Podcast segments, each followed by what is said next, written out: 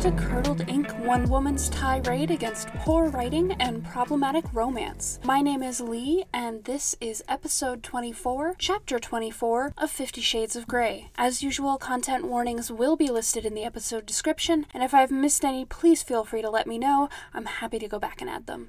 This chapter starts off the next morning in Christian's hotel room in Georgia. Ana has spent the night. She wakes up the next day, you know, goes into the like dining area in the suite that Christian is staying in, and it's early as fuck. He's woken her up at like 5:30 in the morning, and Christian is telling her to eat. She's like, "No, I'm not hungry yet. It's early as fuck. I don't even know why we're awake this early." She's like, "I'm going to have my tea now. I'll eat later. Is that okay?" And he's like, fine, whatever. She says, I want to roll my eyes at you. And Christian is like, by all means, please do. It'll make my day because he has decided on a rule that if she rolls her eyes at him, he gets to punish her. And she goes, Well, a spanking would wake me up, I suppose. And that's just this beautiful little moment to me in my head canon that I've come up with where I think that Ana is actually a brat and that's why she thinks she's bad at being submissive. I think I've said this on the podcast before. She thinks she's bad at being submissive because Christian wants a sub who will obey without question and Ana is a brat. And so she will obey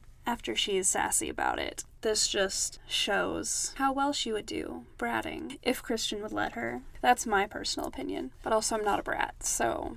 So they leave the hotel. Christian is driving them somewhere. Again, we don't know where just yet. He wants to surprise her. Through the course of their conversation, we learn and Ana learns about Leila, who is one of Christian's ex submissives their relationship ended because Leila wanted more. In the same way, it's implied in the same way that Ana wants more.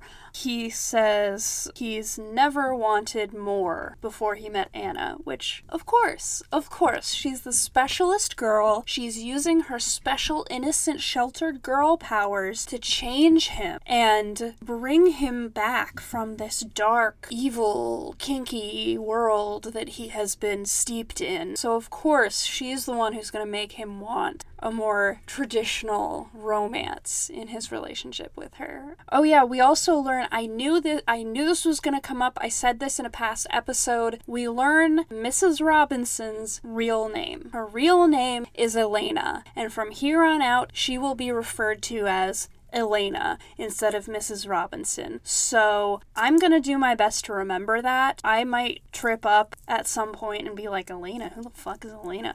Because I remember doing that last time I read through part of these books. I kept being like, who the fuck are they talking about? Because I had gone almost an entire book referring her to her as Mrs. Robinson, and now in like one of the last chapters in the book, she is suddenly Elena. So we'll see how that goes. Page 448. So they're talking about Christian's exes, and he says he's only been in four serious relationships besides Elena, Mrs. Robinson. And Ana wants to know what happened to those other four, why their relationship ended. And Christian says one met someone else, the other three wanted more. I wasn't in the market for more then. Okay, first of all, see my previous comment about Ana being the specialist girl, but also, like, that more is doing, once again, so fucking much heavy lifting. Do they want more, as in a conventional romance that you didn't want and you weren't invested enough to try out? Or are you being an unreliable narrator and their more, quote unquote, that they wanted was you actually taking into account their needs and wants and boundaries, and you just weren't willing to do that work?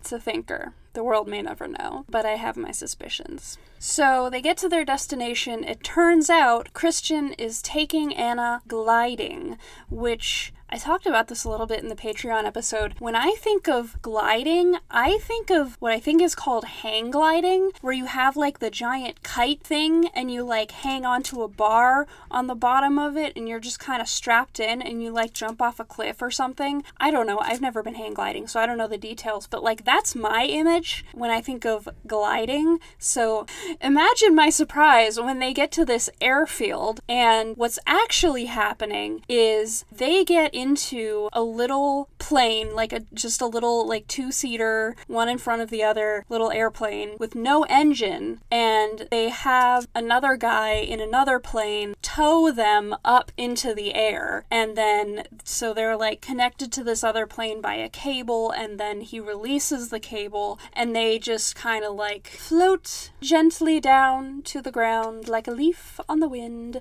And so that's their version of gliding. That's the version of gliding that Christian does. He also calls it soaring. So I had no idea that was a thing. So I learned that. I guess I relearned it because I have read through part of this series once before, but that's that's their date. That's what they're doing this morning. And so they're in the plane, they're up in the air, they've been released from the other plane and they're just like floating on down towards the ground and at one point Christian has Ana like take so okay, hold on. so they're in this this little two-seater plane and each one of them has like a joystick to control the plane. Christian's the one's driving for most of the time because he actually fucking knows what he's doing. But at one point he has Ana take control of the plane. He's like, "Grab your joystick. You're doing this now." And it's for like a few seconds and then he takes over again and like Ana is like fine with it. She's cool with it. She's like, "Oh shit, this is scary, but it's fun. Okay, cool." I however would have freaked out in that situation. and I'm not like, you know, that's me. I'm not Ana. I'm a different person. But this is another one of those situations. Like, it's not just the kink where he really should be getting a little bit more consent and having a little bit more discussion before he just does these things. It's also like so much of the rest of their relationship, including this gliding thing. That's kind of a big thing to just spring on someone. Either discuss it with them beforehand, be like, hey, do you want to try this? Or if they're in the moment and you're like, okay, you take control for a second. I'm right here if you need me, but take control. And they say no, you give them an out. He did neither of those things. He took the third option, which was where he was like, take control. And she was like, uh, and he's like, no, seriously, take control. Do it. She's like, okay. And like, it was fine. It worked out fine. But like, still, that just, like, consent is not just for the bedroom. Consent and respecting boundaries is for all aspects of your relationship. Thanks for coming to my TED Talk.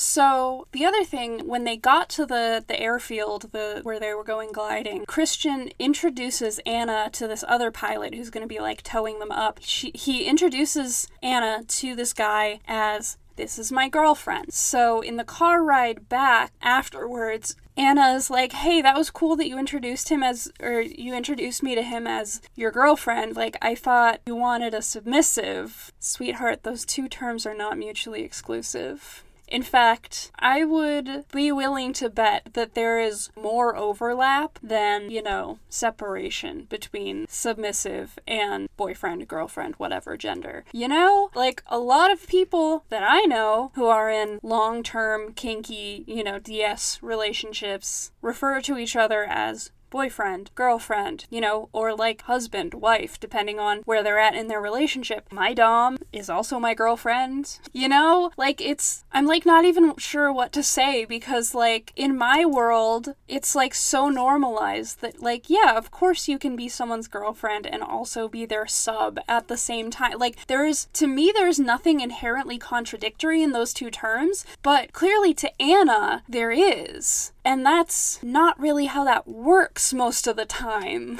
Like, they're not these two distinct types of relationship. Like, yes, you can be someone submissive without being their girlfriend. Yes, you can be someone's girlfriend without being their submissive, but there's like a Venn diagram situation going on here. Like, you can definitely be someone's girlfriend and they're submissive. You can go on dates and get tied up and spanked. Like, it's, it, it, like, once you get that into your head, it all just meshes so easily. And, and she's still, like, we're almost at the end. We're almost a third of the way through this series, and she still doesn't even understand that, like, yes, this man can romantically love you and also want to dominate you. Yes, you can be his girlfriend and his submissive. There is no inherent conflict in those things. But but clearly she is still seeing some kind of conflict, and that it also just like it's still Christian's still not doing well enough at explaining this shit to her clearly because she still doesn't get it. And he's still he's so like I mean, he's written by someone who is utterly not kinky. So, of course he's not doing a good job of explaining this to her, right? Why would he? How could he?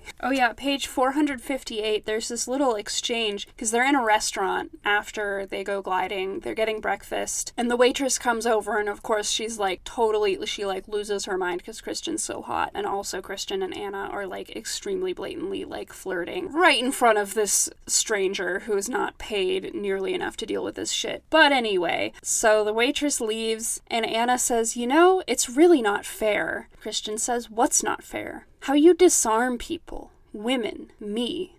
"Do I disarm you?" I snort all the time.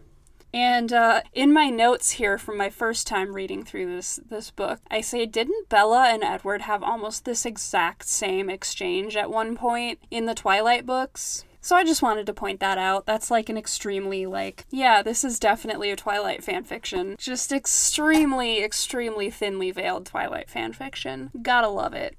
Oh yes. Okay, this was one of my favorite moments in this year in this chapter. So they're eating breakfast and Ana asks if she can pay for the breakfast. And Christian makes some comment about like, what, do you want to like emasculate me? And like I just want to take a sec and sit with that because it's such a common line that I hear from straight men, cishet men in straight dating culture that like a woman, the woman paying for their date is like emasculating because being the the provider, the breadwinner, being able to provide financially for your woman is like so baked into masculinity in this culture that yeah, I mean you hear stories about like a lot of women will split the bill on a first date just so again there's not any expectation of well I provided my role as in paying for the date, now you get to provide your role as in sleeping with me, you know? So a lot of women will try to avoid that by splitting the bill on the first date. And uh, sometimes dudes freak out about it. And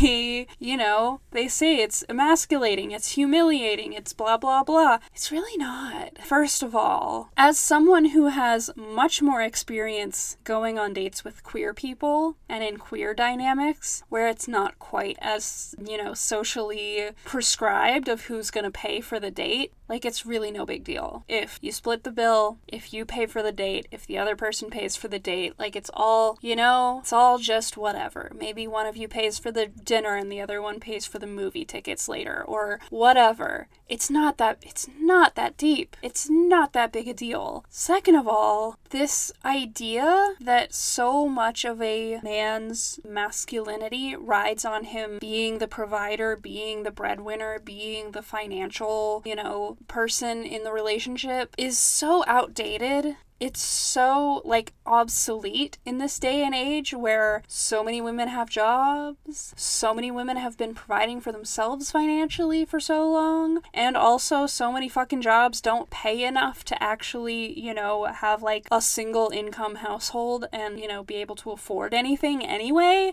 Like it's so it's just a product of a bygone era and it doesn't work anymore in this modern hell world that we find ourselves living in. It just doesn't work anymore. And I've been seeing tweets and posts and all of that stuff from straight men who are saying, well, if women have jobs, why do they need us? And that's why I can't get a date because women have jobs now and so they don't need me to be a breadwinner. And it's like, my dude, if all you're bringing to this relationship is your money, like, what's the point? Why would she want you? Like, exactly, why would she go on a date with you if you just are just bringing your wallet and your dick? Like, she can get a job, she can get a vibrator, she doesn't need you. And so I feel like it is, I mean, long past time, but it is especially time now to reframe what men bring to a relationship and how they think about what they bring to a relationship. Because what a lot of women are looking for in a relationship is companionship, is affection and romance, and, you know, all of this other like intellectual and emotional stuff that cishet men are just not raised to have you know, compassion, affection, emotional intelligence, all this shit. And like, I see this mindset in Christian as well. In amongst all the other bullshit that he has going on, he's also like, I'm gonna buy you things. I'm gonna buy you a car. I'm gonna buy you a really expensive laptop. I'm gonna, you know, I'm gonna insist. Like, he literally does not let her pay for this meal, which is what started this whole rant, by the way, in case you forgot. He does not let her pay for this meal, like, at all. And, you know, he's like, he buys her clothes. He brings her to stay in his fancy ass apartment and his fancy ass hotel rooms. And that's just, it's like so important to him. And that's just all part of this like toxic masculinity of like, he absolutely refuses to listen to her when she is trying to have a conversation about her like emotional needs in this relationship and then he also refuses to listen to her when she talks about wanting to to buy him a fucking breakfast once in a while because in his head that's the role that he has. He's the man and he's fucking rich as shit. So why shouldn't he be the breadwinner? Why shouldn't he be the provider? It just keeps them on such uneven ground, which is not great for a relationship. Like no two people are ever going to be exactly equal, so you're never going to be able to exactly meet your partner like right where they are, but you know, you can you can let bro, you can let her buy you breakfast every so often. It's not to make your dick fall off, I promise. So, yeah, fast forward, blah blah blah, plot. She gets a phone call saying she got the job at one of the publishing companies that she interviewed at a few chapters ago. So, yay, she's employed when she gets back from Georgia. Cool, good job. And then she gets another call from Christian, who was supposed to have dinner with Ana and her mom and her stepdad that night, but he has a situation that has come up back in Seattle so pin in that. I'm sure we're gonna, you know, address that later, but for now he's being very cagey about it. He's not, you know, we don't know if it's a business situation or a personal situation or what, but it's a situation, so he's gone back to Seattle. We we will catch up with him later. So then, of course, because, you know, they can't stop talking to each other for even five seconds, which understandable. NRE is a hell of a drug. So they're emailing back and forth that evening after Chris Christian gets off his plane. And Christian says that Ana talks in her sleep and she has said something, you know, this the previous night when they were together in the hotel room. She has said something that's highly interesting and Ana wants to know what it is. And page 470 Christian says, "I'd rather hear you say the words that you uttered in your sleep when you're conscious. That's why I won't tell you, meaning he won't tell her what she said. So that's another thing that's to have to be addressed later. We don't know if she said that she loves him him or what, but it's something. And that's the chapter. Yeah, it was a long chapter, but it was a lot of just like the gliding date was a whole big part of it, and then there was plot stuff. So I feel like maybe I had a little less to say about it than usual. I don't know. Whatever. I'm sure we'll get back to big long rants eventually. In the meantime, that's where the chapter ends. Thank you so much for listening to my latest rant. My name is Leigh. You can find my social media at allmylinks.com slash Leigh C Artist,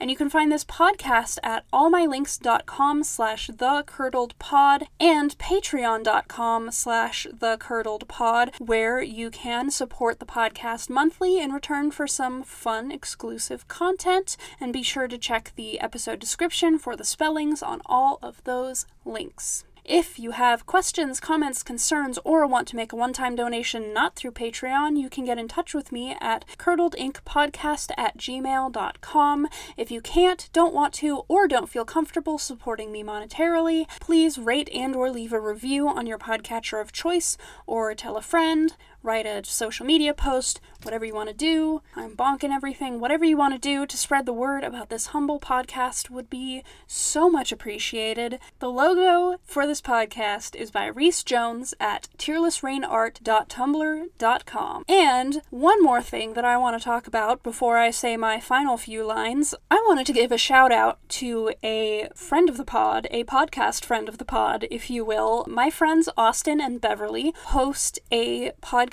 called Andalite Bandits. It's another kind of literary media criti- critique podcast of a very different stripe. They are talking about the Animorphs book series and also the TV show, because I guess that was the thing, and all of the like spin offs and all of that, you know, all kinds of Animorphs content. So if you, like me, had a brief phase of, or maybe even a not so brief phase of devouring the Animorphs books, go check it out. It's a good time, and also very not a good time because they get into some really heavy themes that it turns out are in this series of children's books. Each episode of their podcast is one book in the series, and they're both like super smart and great at like picking apart all of these themes in the books. It's a good time, like I said, and also I may or may not be guesting on an episode at some point in the near future, so if you want to get caught up before that happens.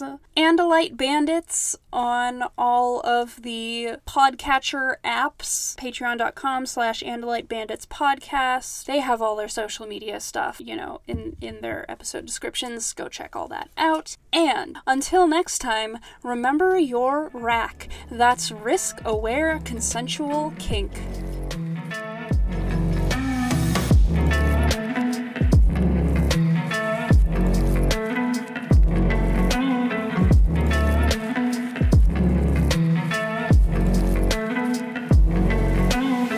This isn't even the part I want to read. Haha, never mind. Pay for the for the meal for both of them. What am I saying? Having big thoughts, I'm trying to formulate them. Um My name is Leigh. You can find my non-sex work. Uh, nope.